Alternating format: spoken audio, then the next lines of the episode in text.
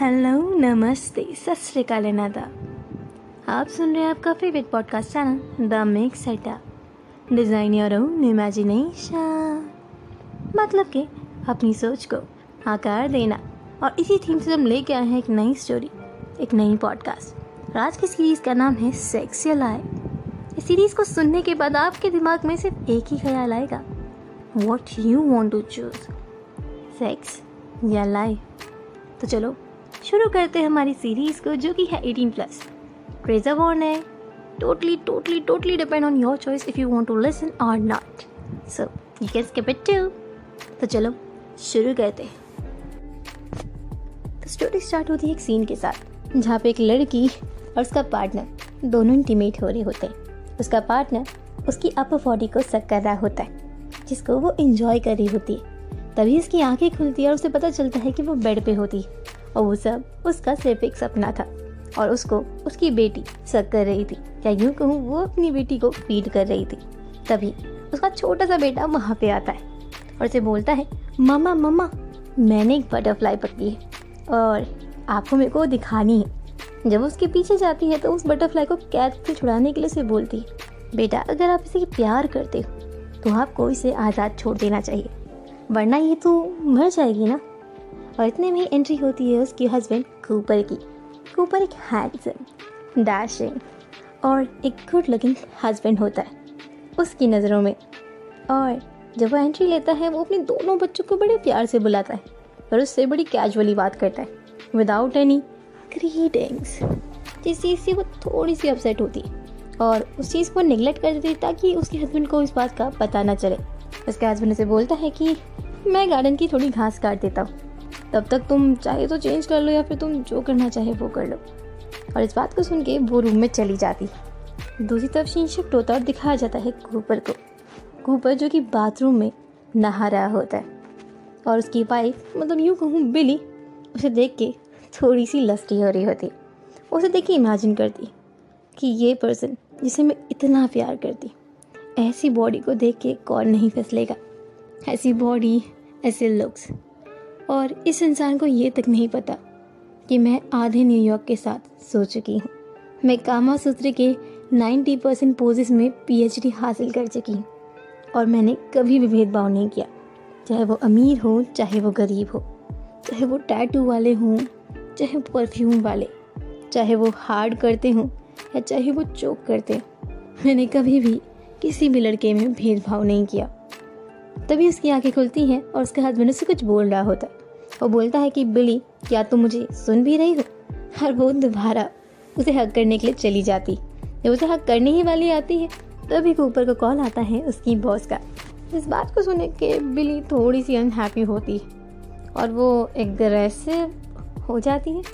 हाँ दोबारा कूपर और बिली रूम में बैठे होते हैं। बिली दोबारा कूपर के पास आने की कोशिश करती। वो दोबारा उसे रिझाने की कोशिश करती। अपनी ड्रेसेस से, अपने लुक से, अपने बालों से और ऐसी कुछ छोटी मोटी चीज़ों को करके। इसके बाद कूपर उसकी तरफ़ अट्रैक्ट होता है, मगर उसका ध्यान अपने मैच की तरफ़ ज़्यादा होता है।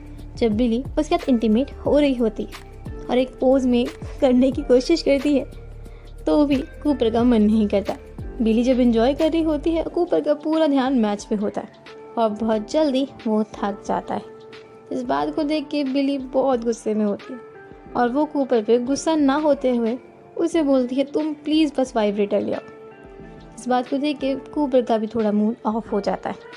और इतने में ही उसको उसकी बेटी बुलाने लगती, जिस चीज़ के कारण वो बहुत ज़्यादा फ्रस्ट्रेटेड होती। है वो अपनी बेटी को फ़ीड कर रही होती है और रो भी रही होती। है उन दोनों चीज़ों में उसका बेटा आता है और कहता है, मम्मा, आपने मुझे केस नहीं किया। वो कहती है, बेटा, मैंने किया था।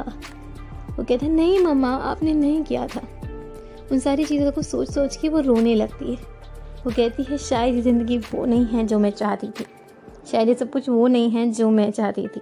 मैं अपनी पुरानी ज़िंदगी को बहुत ज़्यादा मिस करती मैं उसे मिस करती उसे मिस करती हूँ जिसे मैं शायद बहुत प्यार करती थी। जिसके हर एक टच को मैं आज तक महसूस कर सकती हूँ। जिसको हमेशा मैं हर दिन, हर लम्हा याद करती हूँ। तभी वो अपनी फ्रेंड को कॉल करती और बताती है कि मैं बहुत परेशान हूँ।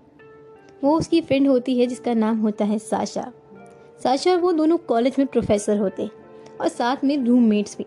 साशा थोड़ी बिगड़ी हुई लड़की होती है और इसी चक्कर में बिली को वो बहुत पसंद आती रोज़ शाम को वो पब जाते हर सैटरडे नाइट बिली और साशा पब जाते और साशा का वहाँ पे बॉयफ्रेंड होता है, जो कि गिटारिस्ट सिंगर बैंड बजाने वाला और उसका सबसे हैंडसम डैशिंग बॉयफ्रेंड होता है। जिसके साथ वो हर शाम रंगीन करती।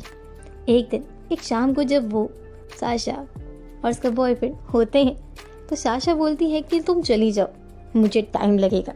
जब वो अपने बॉयफ्रेंड के साथ क्वालिटी टाइम स्पेंड कर रही होती तो बिल्ली उसकी बात समझ के वहाँ से चली जाती। पर रास्ते में से कुछ लोग परेशान करने लगते। तभी एंट्री होती है एक लड़के की, और वो बोलता है कि तुम पैसे ले लो और यहाँ से चले जाओ। और बिली को उन सभी लोगों से बचा लेता है। उसका नाम होता है ब्रैड।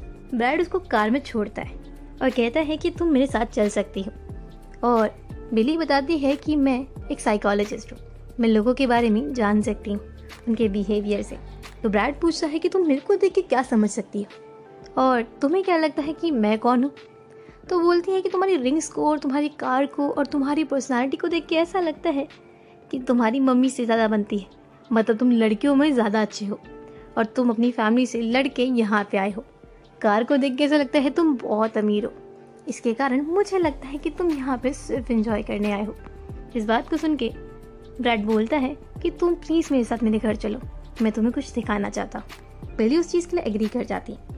जब वो घर पे जाती है तो वो देखती है उसका घर बहुत बड़ा होता है और बहुत सुंदर भी।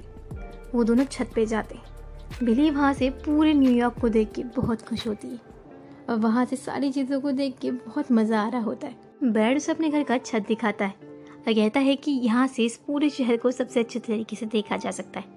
और ब्रैड बिली का भरोसा जीत लेता है और बिली, ब्रैड का, वो दोनों वहाँ पे पूल में इंटीमेट होते हैं और एक दूसरे के जिसम से लिपट जाते जैसे दो सांप जंगल में लिपटते, तभी बिली अपने ख्यालों की दुनिया से दोबारा वापस आती और वो अपनी फ्रेंड साशा को कॉल करती। वो बोलती है कि हाँ मुझे उसी के पास वापस नहीं जाना बट मैं इस ज़िंदगी से परेशान हो चुकी हूँ। मैं बहुत अनसेटिस्फाइड रहती हूँ, मुझे समझ नहीं आ रहा कि मैं क्या करूँ। साशा से बोलती है कि तुमने यही चूज़ किया था। तुमने अपने हस्बैंड को चूज़ किया था और तुम्हारे हस्बैंड से तुम्हारी यही डील हुई थी कि तुम घर को संभालोगे और बच्चों को, और वो घर चलाएगा। तो तुम सारी चीज़ों के लिए एग्री कर गई थी तो आज तुम इन सारी चीज़ों को बदलना क्यों चाहती हो? तो बिली बोलती है कि मैं अब कंफर्टेबल नहीं फील कर रही। मुझे अच्छा नहीं लगता, मैं रोज़ सारी चीज़ों को याद करती हूँ, ऐसा लगता है मैं कैद हूँ और वो अपनी सारी फीलिंग्स को उसे बताती साशा उसे समझाने की कोशिश करती है, तभी साशा की साइड में एक लड़के को दिखाया जाता है तो साशा को हाय बोलता है। और ये कौन है हमें आगे पता चलेगा। जब आगे हम चलते हैं तो बिली थोड़ी सेटिस्फाइड होने के बाद और साशा से बात करने के बाद भी बहुत ज़्यादा नॉर्मल नहीं हो पाती। तो स्टार्ट करती है अपनी नावल लिखना और उस नावल में वो सारी चीज़ें मेंशन करती है। कैसे वो पहले पुराने टाइम में न्यूयॉर्क की गलियों में घुमा करती थी और रात को सारी चीज़ें हसीन करती थी। कभी वो किसी और के साथ होती, कभी किसी और के साथ। तो कभी किसी और के साथ। हर रात कोई अलग होता और हर सुबह अपने असाइनमेंट्स की जल्दी में सुबह सुबह वो अपने कॉलेज में लेक्चर अटेंड करती और ऐसे करते करते ही उसे मिला ब्रैड ब्रैड जो कि उसे बहुत पसंद आया। वो सारी चीज़ें को लिख रही थी। वो उस रात को लिख रही थी जिस रात को उसने ब्रैड के साथ इंटीमेट हुई थी और उन सारी चीज़ों को उसने इसी केमिकल्स की तरह बताया, जैसे ऑक्सीटोसिन हो जो बॉडी में रिलीज़ होने के बाद एक अलग सा नशा कर दे। उन सारे इमोशंस को लिखते लिखते वो कहीं खो जाती है। दूसरी तरफ़ सीन शिफ्ट होता है और दिखाया जाता है कि सुबह उन सारी चीज़ों को ऊपर पड़ रहा होता है और उसे बहुत बुरा लगता है। वो बिली को अपने पास बुलाता है और उसे हार्ड फक करता है। और उसके बाद वो कहता है, तुम यही तो चाहती थी ना? तुम सिर्फ़ मेरी हो। और तुम्हें मुझसे कोई और अलग कर ही नहीं सकता। तो तुम कहाँ जाओगी? तुम्हें सिर्फ़ यही चाहिए था ना? और वो उसे हार्ड पक करता है, मगर बिली उसको भी बहुत ज़्यादा इंजॉय करती। हालाँकि उसके चेहरे पे वो चोट लग रही होती है बट स्टिल वो उस चीज़ से सेटिस्फाइड होती है। वो कहती है, मुझे और तेज़ करो, और अच्छे से करो। और इतने में ही कूपर डिस्चार्ज हो जाता है, और वो होश में आते ही वहाँ से चला जाता है। कूपर उससे बात नहीं करता, और बिली परेशान हो जाती। सुबह बिली को अजीब लगता है। वो बेबी सिटर को बुलाती है और कहती है कि प्लीज़ तुम मेरे बच्चों को संभाल लो, मुझे कहीं बाहर जाना है। वो ट्रेन पकड़ती है और पहुँच जाती है साशा के घर। जब साशा के घर जाती है, उसे बहुत बेचैनी होती। जैसे कुछ छूट रहा हो, जैसे उसके हाथों से कुछ जाने वाला हो। और जब वो साशा को सारी बातें बताती है, तभी पीछे से एंट्री होती है ब्रैड की। एक ऐसा सच जो कि वो पीछे छोड़ आई थी। एक ऐसा सच जिसे वो कभी देखना नहीं चाहती थी। ब्रैड उसकी फ्रेंड साशा के साथ था। वो भी पिछली रात। और इसी के साथ हमारा एपिसोड वन कंप्लीट हो जाता है। तो मैं उम्मीद करती हूँ आपको एपिसोड पसंद आया हो। अगर पसंद आया तो हमें जल्दी से फॉलो कर दो यार। हमारे इंस्टाग्राम अकाउंट पे मिक्स अड्डा पॉडकास्ट पे और हाँ इस वीडियो को लाइक करना बिल्कुल ना भूलें मैं प्रिया आपसे विदा लेती हूँ। दोबारा आऊँगी इसके पार्ट टू के साथ। तब तक के लिए बाय बाय